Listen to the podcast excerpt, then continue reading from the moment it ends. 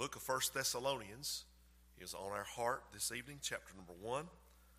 First Thessalonians chapter 1. I'm going to begin preaching through the book of First Thessalonians this evening. And series we're going to start entitled Preparing for the Second Coming. Preparing for the Second Coming. I believe the church at Thessalonica would be a church that was preparing for the second coming. Amen. And you and I need to be prepared. And you may say, now, Preacher Darren, I'm already prepared. Well, hey, man, I thank God for it. But there may be some people still not saved yet. Amen. And the Lord's still preparing.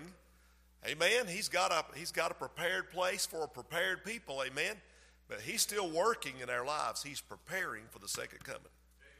So, First Thessalonians chapter number one. Now we know that this city of Thessalonica is a modern day city. Today, it is Thessaloniki, and it is in Greece.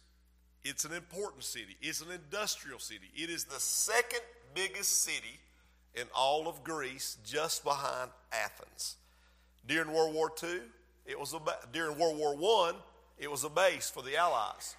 During World War II, it was captured by the Germans, and I believe it was 60,000 Jews that they took out of Thessaloniki. Uh, and they took them and they had them to be part of the Holocaust and they murdered them. It is the ancient city known as Therma, and we know that Alexander he renamed the city uh, uh, Thessalonica in 315 BC.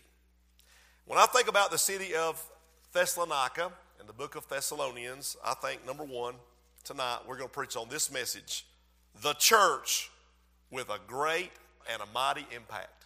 Tonight, we need to be a church making a mighty impact for the Lord Jesus Christ. I believe this chapter, number one, chapter number one, is about a church making a great impact. Now, you and I, we're blessed of God. And you and I will never know on this side of eternity the impact that we're making in our community, in our area, even in our city but there is an impact that you're making. You may look around sometimes get discouraged and think there's no impact being made, but I promise you there's an impact being made. And this early church at Thessalonica made a great impact. When Paul came through there, they were just a bunch of pagans, just a bunch of heathens, not saved, serving idols. They were in terrible shape. And Paul comes through. Let's read verse 1. Verse 1. Paul and Silvanus and Timotheus unto the church of the Thessalonians, which is in God the Father and in the Lord Jesus Christ, grace be unto you and peace from God our Father and the Lord Jesus Christ. So let's just stop to say this. The first thing that a church that's making a mighty impact has got to do, it's got to be one that hears the gospel. You need to write that down. We need to hear the gospel. Say, Preacher Darren, I've already heard the gospel. You need to hear it again. We need to hear the gospel again and again and again. Let, us think about some of these characters here. Paul, very first one listed here. Paul heard the gospel. You remember who Paul was? Paul was born a Jew, raised up and trained by Gamaliel, one of the greatest of all the teachers and he was probably educated to be a Pharisee and a rabbi. And he was also a free born Roman citizen. He's also born up in a day and age in which the Greek culture was dominating, the New Testament mostly written in Greek. And so he grows up in this time and he begins to hear about a church that's being launched and he begins to persecute the church. And he goes after the church. And in one day, as he's got letters in his hand, to persecute the church and arrest people, he met the Lord Jesus on the road to Damascus. And the light that shined was greater than the noonday sun. And it knocked him off his beast into the Damascus dirt. And he said, Who art thou, Lord? And he said, I am Jesus. It is hard for thee to kick against the pricks. And he said, Lord, what would thou have me to do? He got saved right there on his face in the Damascus dirt on his way to persecute the church. He got saved. Scales on his eyes, the light was so bright. Three days he was in that condition. And he went, and we know Ananias laid his hands on him and said, Brother Saul, and his scales fell off his eyes. And he baptized him, and, and, and now Saul has become Paul, which means little, and he goes out starts preaching the gospel, and everybody's scared of him. But eventually, as God brought him through the wilderness and trained him up, he, began, he became a mighty man for God. He had missionary journeys. On his first missionary journey, he went all over Asia Minor, establishing church after church after church after church. He and Barnabas. Then contention between he and Barnabas split the team, and they bring in Silas. Now it's Paul and Silas. They determined to go on a second missionary journey. And as they did, they're going to go to all the churches that were already started and check on them and see how they're doing and see if they need anything and preach in all those places. Until the Holy Ghost said, Not so fast. You're not going to turn north. You're not going to turn south. You're not going back east. There's only one direction for you to go west. And Paul was amazed that he was forbidden by the Holy Ghost to go to certain places and preach. You just think, well, if the door opens, I'll go preach. But sometimes that's not what God wants. You mean to find the will of God. And so he went all the way to Troas, which was a seaport city. He went as far, I think he went as far to the west as he could go. And he sat down and he said, Lord, I'll swim if I have to. But where am I? You, the Holy Ghost won't let me go anywhere else. What to do now? In Acts chapter number 16, turn there with me. Acts chapter number 16, as Paul was praying. Uh, verse number 8, they came, they passing by Mysia came down to Troas, verse 9, and a vision appeared to Paul in the night. There stood a man of Macedonia and prayed him, saying, Come over into Macedonia and help us. Macedonia is across the sea. He's at the seaport. He's got to get on a boat and go to the other side and step his foot onto a new continent called Europe. You and I ought to be praising God right there that the gospel was headed our direction. And after he had seen the vision, immediately we endeavored to go into Macedonia, assuredly gathering the Lord had called us for to preach the gospel unto them. And Paul went by places called uh, Samothracia and Neapolis, and he came to Philippi. Remember, he went down to the river, and there was a bunch of women down there having a prayer meeting. And he began to share the gospel down there. And listen, a great church comes from they that hear the gospel. And when he preached the gospel there, Lydia and her whole household got saved. And a church began to uh, be established out of her own home there. And we know that he cast an evil spirit out of a fortune telling girl. And for that, he and Silas were arrested, thrown in jail, beaten, stripes on their back. And what did they do in the midnight hour? They began to sing and praise God and give him thanks. And God sent an earthquake. And the jailer got saved and his whole household. And they, they leave Philippi, chapter number 17. They come to Amphipolis and Apollonia, and they come to Thessalonica, where was a synagogue of the Jews. Verse 2 Paul, as his manner was, went in unto them, and three Sabbath days reasoned with them out of the scriptures who did he preach to? The congregation at the synagogue. Who did he preach? He preached Jesus. Read, opening and alleging that Christ must needs have suffered and risen again from the dead, and that this Jesus, whom I preach unto you, is Christ.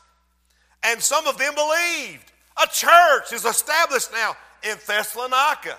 But just because some believe doesn't mean everybody will great persecution and rejection of the gospel came. The gospel he preached first to the Jews at Thessalonica. Some got saved, some didn't. Then the Greeks, the Gentiles, began to receive the gospel in great numbers. The Jews got upset, some of the unbelieving Jews, and they began to take Jason of that household and haul him off to court. And Paul had to pledge that he would leave. And he, he preached there three days, three Sabbath days and a great work of God was established in Thessalonica. The Bible says, skip down with me, verse number 10 the brethren immediately sent Paul and Silas by night unto Berea. Why? Because of the persecution that was so great. They sent them to Berea.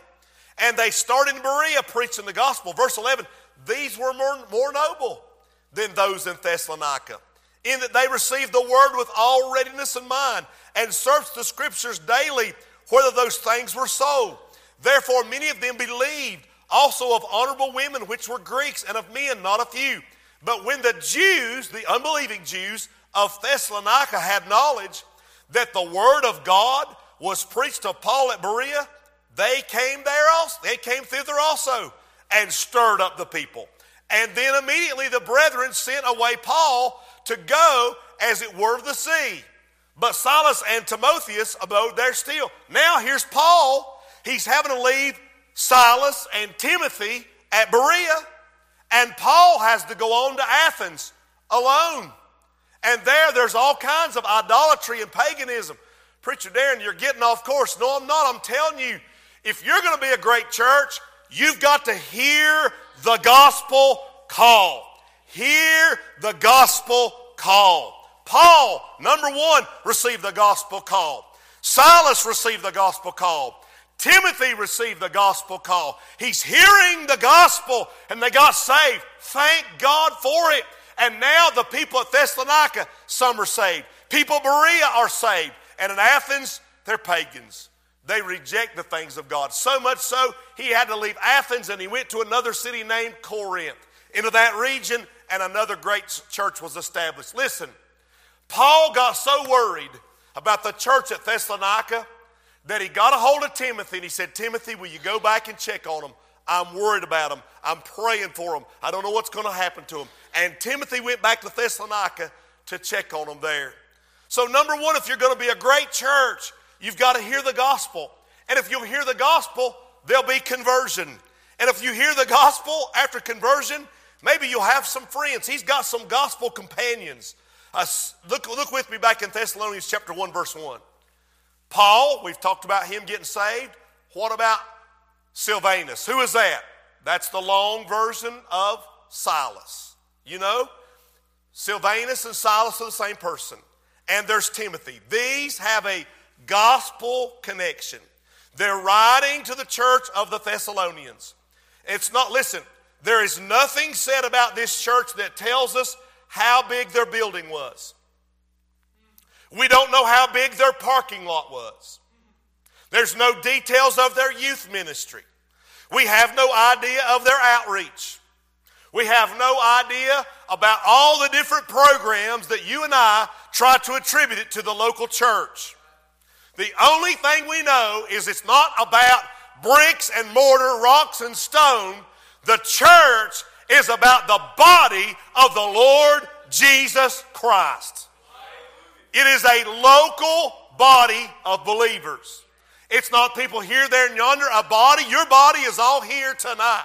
It's not separated in different states. Amen? The church is a local body of believers. Amen.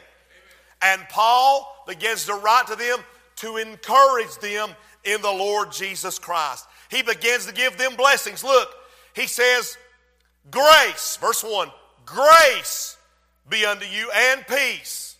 Who's it from? From God our Father and the Lord Jesus Christ. It's one thing for me to say to you, grace and peace be unto you from Darren Waltrip. That won't help you very much. But if God gives you grace and God gives you peace from He and the Lord Jesus Christ, honey, that is a blessing. In verse 2, Paul says, We give thanks to God always for you all. You know what he's doing? He's praising God. He's praising God and giving thanks for the people. When was last time you gave thanks for the people of the local church here at Bethel? We pray for the sick, what ones we know that are sick. We, we pray about souls being saved, about, especially those that we, that we have a real burden for. But are we praying and thanking God for the believers that are gathered at the Bethel Baptist Church? Is there an appreciation that there's a church here, or is it just a sense of entitlement and an expectation that it's just always going to be here? Amen. Well, we've made that mistake before. They can shut you down pretty quick if they, if they try. So hear me. Paul is praising God for the church that's back in Thessalonica. You know where Paul is when he's writing this? He's not with them in Thessalonica. He is removed from Berea. He is removed from Athens. He is in Corinth. This is his first epistle that is being written to any church, and it is sent to the believers at Thessalonica. I thought that very important.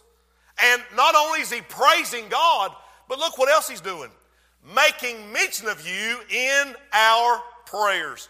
He is praying for them, he is burdened for them, he is worried for their well being. Why, Preacher Darren, would he worry in the day and age in which he lived? I'll tell you why. Because when he was there for three weeks, they ran him off. And they arrested Jason and many in his household. They assaulted them, they assailed them, they arraigned them. I'm telling you, it was an uproar. A tumult was made.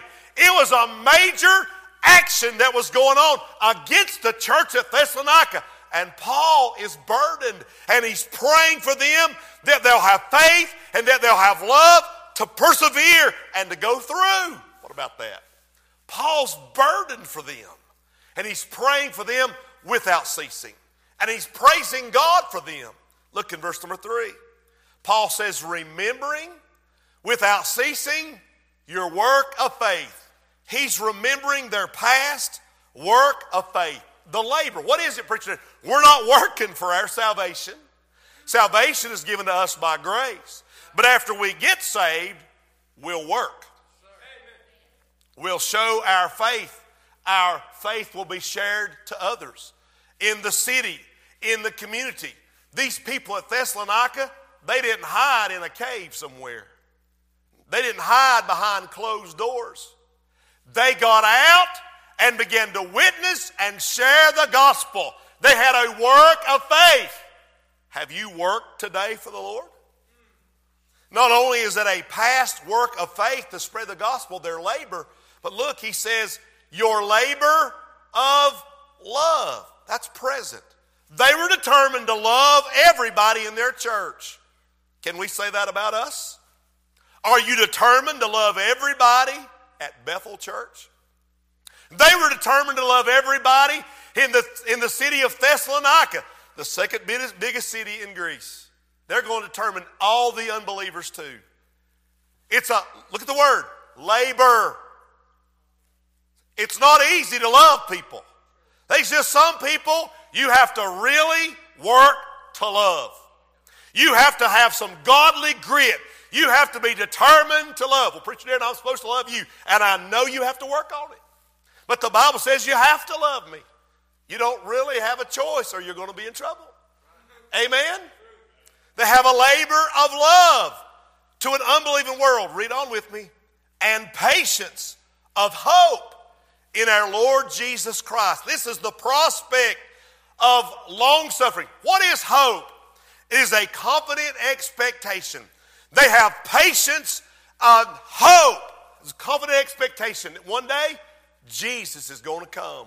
Listen, they're preparing for the second coming. Even in Paul's day, they're preparing for the second coming.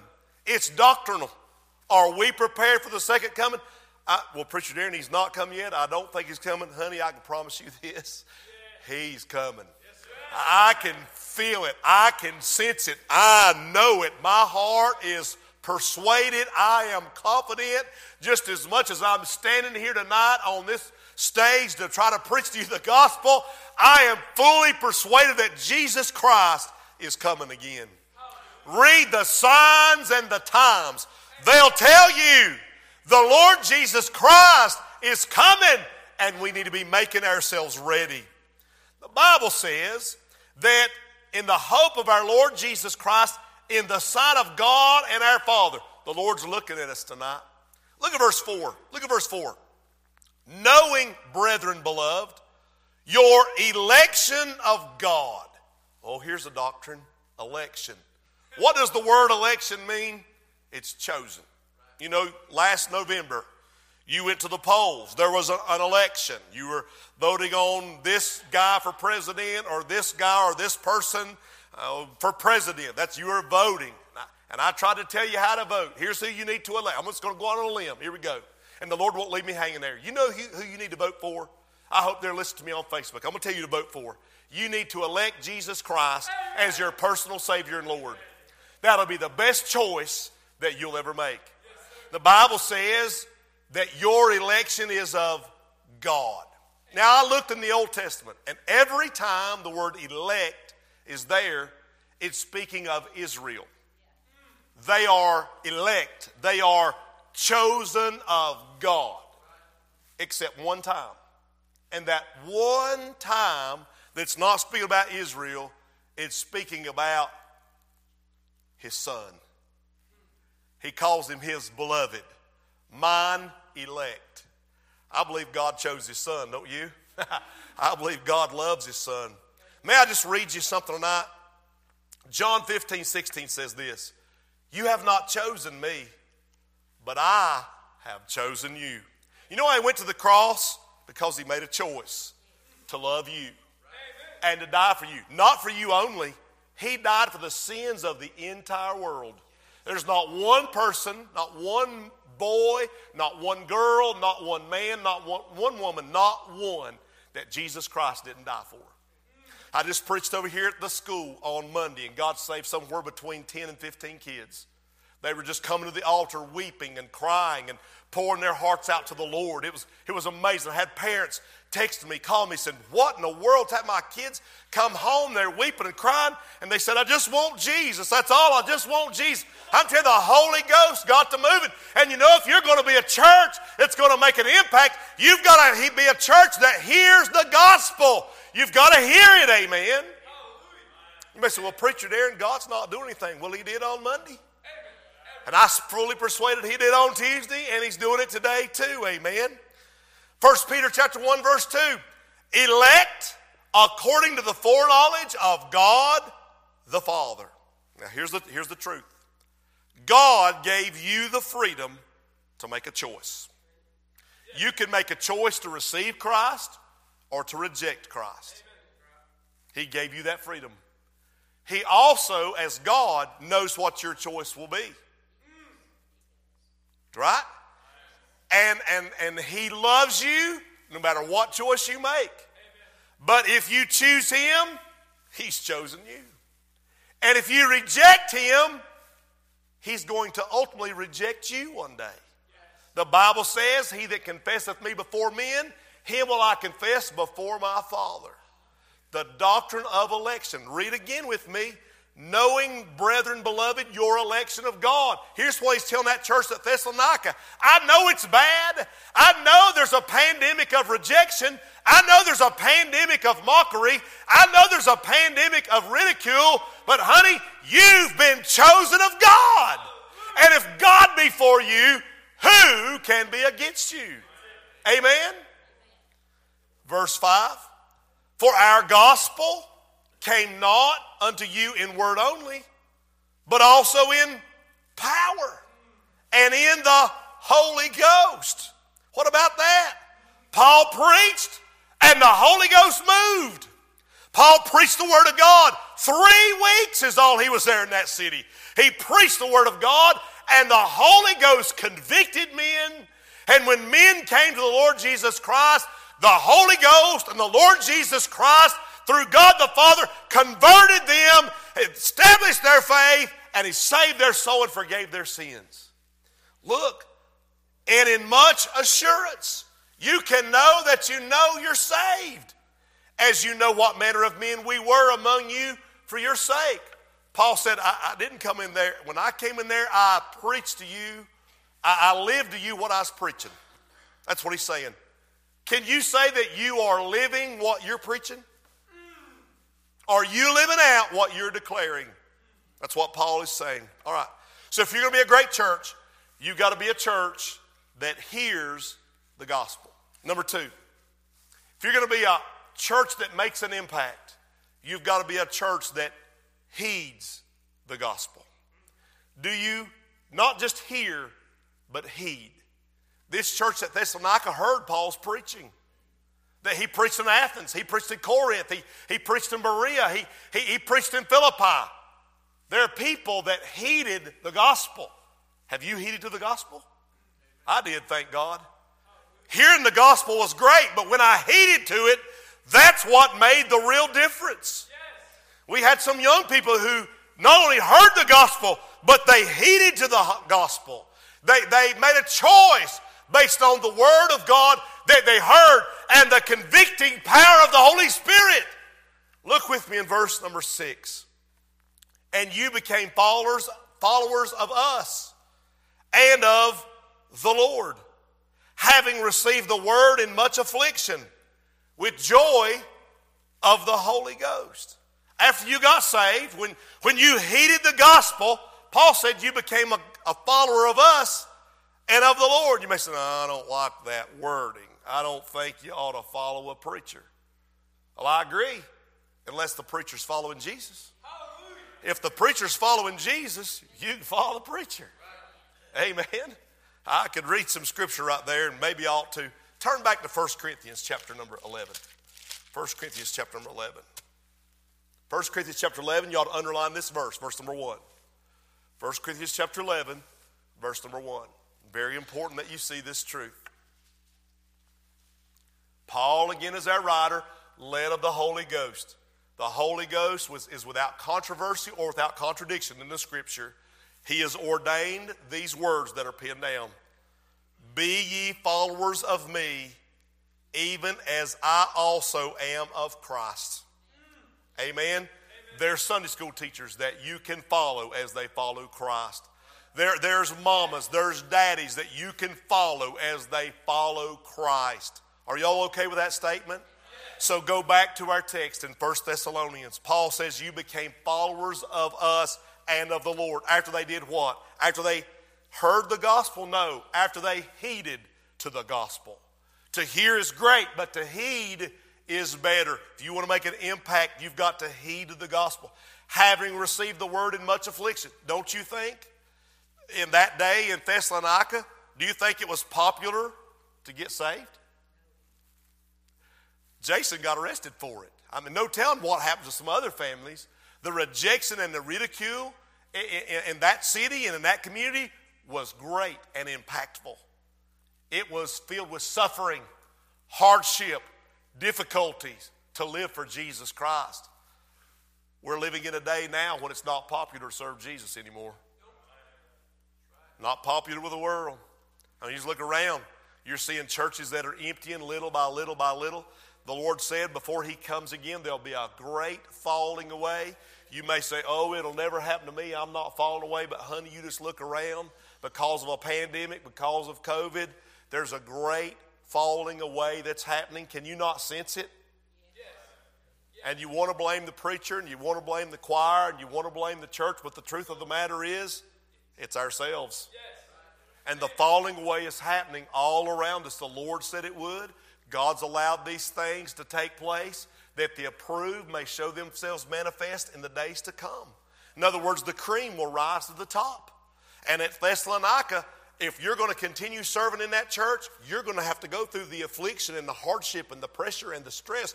You're going to have to keep pushing on. You're going to have to persevere. You're going to have to serve when it's not popular. And this is what Paul said. Look at the end of this verse. This is beautiful. Paul says to them, with joy of the Holy Ghost. Yeah, it's one. The fruit of the Spirit is love, and stemming from that is joy and peace. Uh, joy is that, that you are blessed no matter what your circumstances are. If they laugh at you, you can joy in the Lord. And if, and if they rejoice with you, you can joy in the Lord. Amen? No matter what, the Lord be with for you. Who could be against you? Okay? So I begin to think about this verse about the explosive power of the gospel because it has changed lives, it has converted souls, and the impact in that city was mighty. Though, listen, the devil will do all he can to get your eyes off the Lord Jesus Christ, get you to focus on politics, on the world, on science, on the Supreme Court. I'm telling you, anything he can get your eyes off the Lord with, he's going to do it. Remember what happened to Simon Peter when he was walking on the water? Got his eyes off the Lord, down he went. Okay? So, number two, if we're going to make a mighty impact, we've got to be a church that heeds the gospel. Thirdly, if we're going to make the impact we need to make, we've got to be a, a church that heralds the gospel. Look with me in verse number 7. We've got to herald the gospel. Verse 7. So that you were ensamples to all that believe in Macedonia and Achaia. The word ensample, you know what it means? It's a model. It is a, a mold. It is a type of the strongest order. I got a call one time from a preacher friend going through a struggle. And he said, Preacher Dean, he said, I want to ask you a question and I need your advice. And this, I get a lot of calls like this. And he said, I just believe. I said, I don't know why you'd even call me and ask me because, you know, who am I? He said, Well, I just look at Bethel Church and I see Bethel is a model church. That's what he said. That's what I thought. A model of what? what are we a model of? Are we a model of what a church ought to be? Are we a model of dysfunction? I mean, what are you? You're the church. What are you a model of? They said you're a model. A model of what? A model of someone who makes an impact? Heralding, he said, you are ensamples. You are a model, not just a, look, look at the wording. Macedonia and Achaia. Those are regions. He didn't just say you're a model to Thessalonica. You're a model to the whole region of Macedonia. Paul heard a Macedonian call, not just to go to Philippi or to Berea, but also to go to Thessalonica. Honey, tonight, hear me. Are you the type of person that could say, I have been impacted by the gospel and I'm heralding the gospel? I'm making a difference, not just at Bethel Church, but in my community, in my city, in my region, where I work, in the marketplace. Can that be said of you? I'm just afraid tonight if we're not even able to get out to the house of God to worship, we probably aren't witnessing out in the world very effectively. If your faith's not strong enough to get you in the house of God, I'm afraid your faith may not be strong enough to do much witnessing out in this world filled with persecution. I'm just challenging you, challenging you.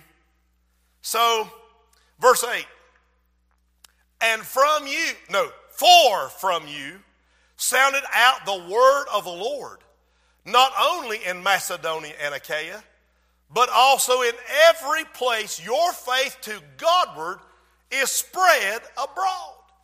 Said you folks, in the, I preached there three weeks. Not even every day of the week. Three Sabbath days. I preached there.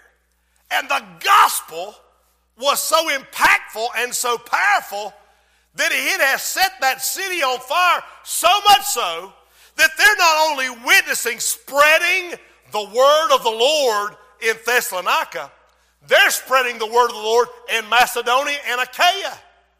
We can't even do that with the internet. Amen? They had no Instagram. They had no put your face in the book. They, listen, they had none of those tools, but the word of God was spread throughout the regions. And even, look at the, the wording, even greater than Macedonia and Achaia, it was in every place your faith to Godward is spread abroad. Look, look at this statement. So that we need not to speak anything. You know what the preacher just said? I've worked myself out of a job here. What about that? He preached three Sabbath days and left there, and their faith got. I mean, the word power is the word, and I think the word power is found in verse number five. The word power is a Greek word, dunamis. We get our word dynamite from it. It means power unlimited power unequaled. Amen. Holy Ghost power so impacted these people's lives. They spread the gospel with so much courage and so much faith and so much love that Paul said, I don't even have anybody left to preach to. You got the gospel going everywhere. I've worked myself out of a job. What a, that's what he said. That is impacting, heralding the gospel. A church that's making the impact. A church that is mighty before God is a church that is heralding the gospel. Oh, Preacher Darren, just what is the gospel? You keep saying the gospel. What is the gospel? All right, let's get technical. 1 Corinthians chapter 15. I'm almost done. I'm going to take time to read it. 1 Corinthians 15. What is the gospel? Not the gospel according to Darren, the gospel according to the Word of God. What is the gospel? What am I supposed to be heralding? What am I supposed to be preaching? What am I supposed to be testifying and witnessing about? What is the gospel? Verse 1. Moreover, brethren, I declare unto you the gospel, which I preached unto you, which also you have received, and wherein you stand, by which also you are saved, if you keep in memory what I preached unto you, unless you have believed in vain. For I believed unto you, first of all, that which I also received. Here's the gospel how that Christ died for our sins according to the scriptures, and that he was buried, and that he rose again the third day according to the scripture. Death, burial, resurrection of the Lord Jesus Christ is the gospel. Are we preaching the gospel? Pure and powerful before the community, before the church, before our fellow man? Are we declaring the gospel?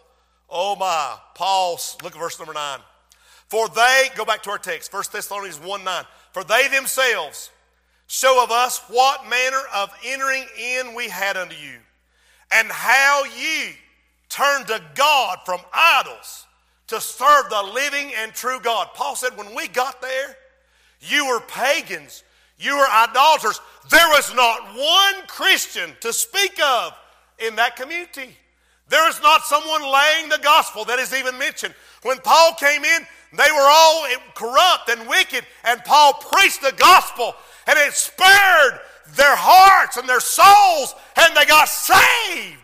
And it changed their world so much, they spread the gospel to the ends of the world. Amen. Verse 10 and to wait.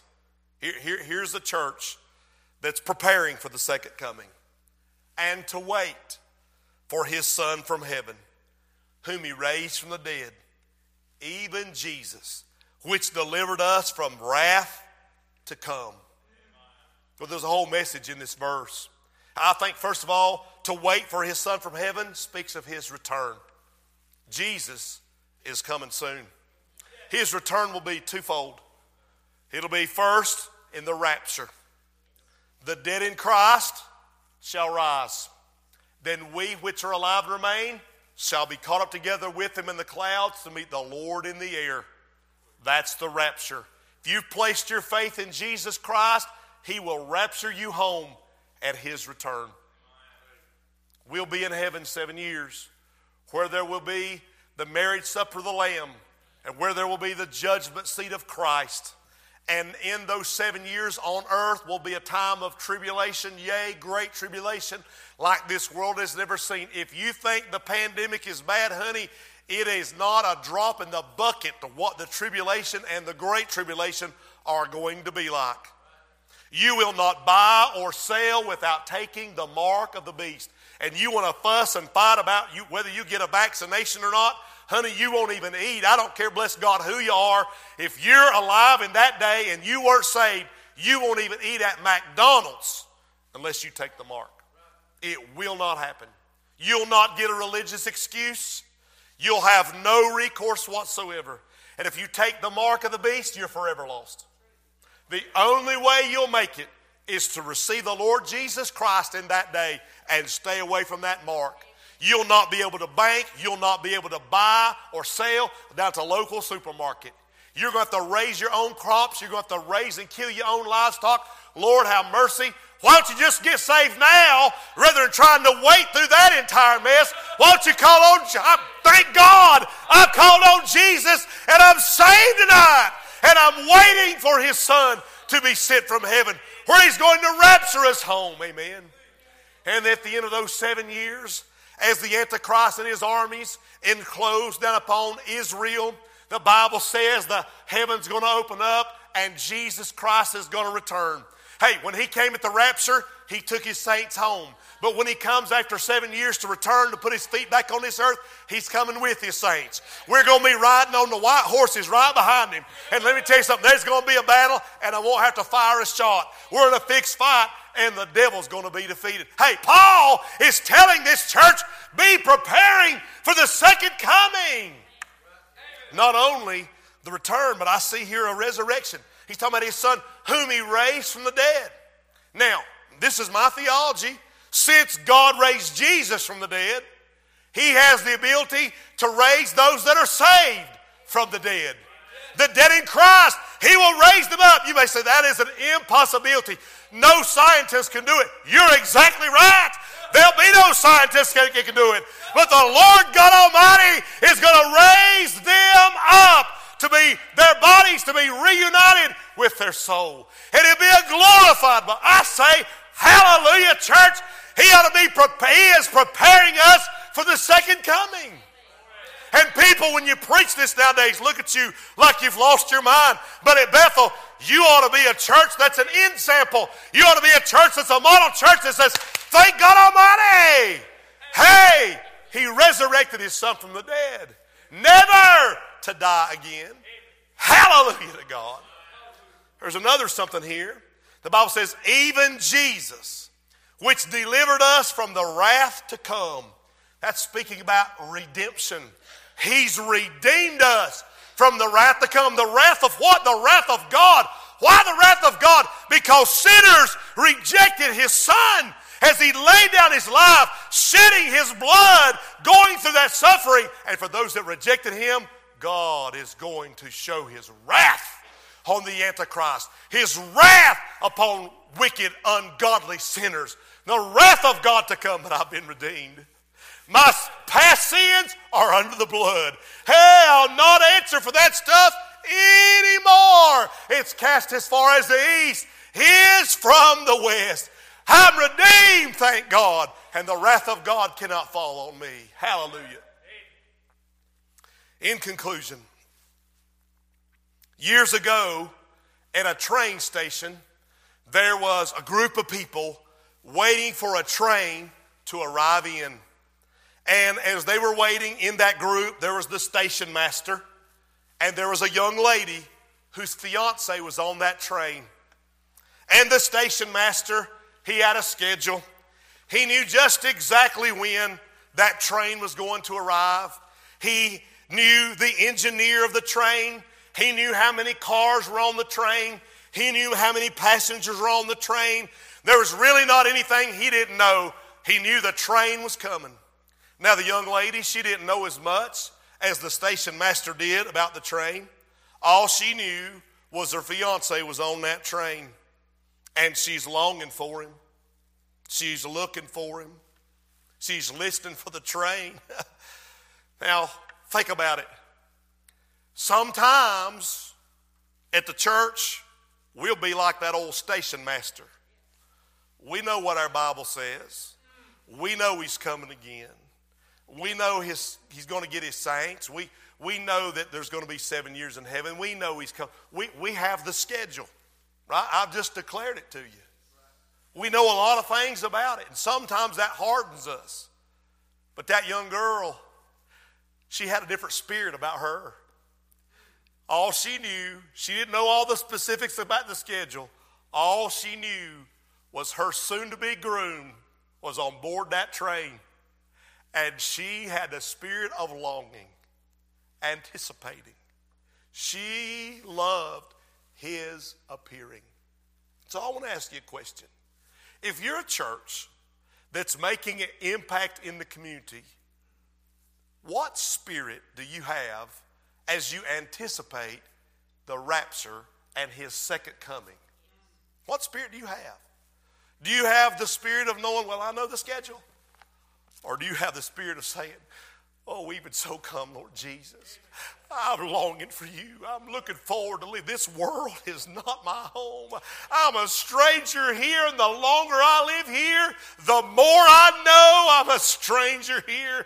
And I'm glad I'm on my way, praise God, to the glory land. What spirit do you have? Will you stand to your feet tonight? Lord, I want to be a church that's making an impact for the cause of Christ. Lord, I want to be a church that's hearing the gospel. I want to be a church that's heeding the gospel and a church that's heralding the gospel. Oh God, we'll not do it without you empower us, without your spirit to bless us to go forward. And I pray, God, that we tonight would assuredly gather that you have called us to share the gospel with a lost and dying world. May we praise you for the redemption you've given to us, for the plan that you've made of the rapture and your second coming. And God, may we, out of fear, knowing how things are going to be one day, may we testify and witness effectively to our fellow man May we learn to pray and seek your face with a burden. God, may we pray for Bethel Church that God, you touch her. We praise you for her. Help her, God, to be an example to all in the region to stay with the stuff. It's not about the youth program. It's not about the agent program. It's not about the size of the parking lot. It's not about the size of the ministry. It's not about the bricks or the mortar, but it's about the representation. Are we heralding the message of Jesus Christ? Help us, God, to do so, I pray. In Jesus' name, amen.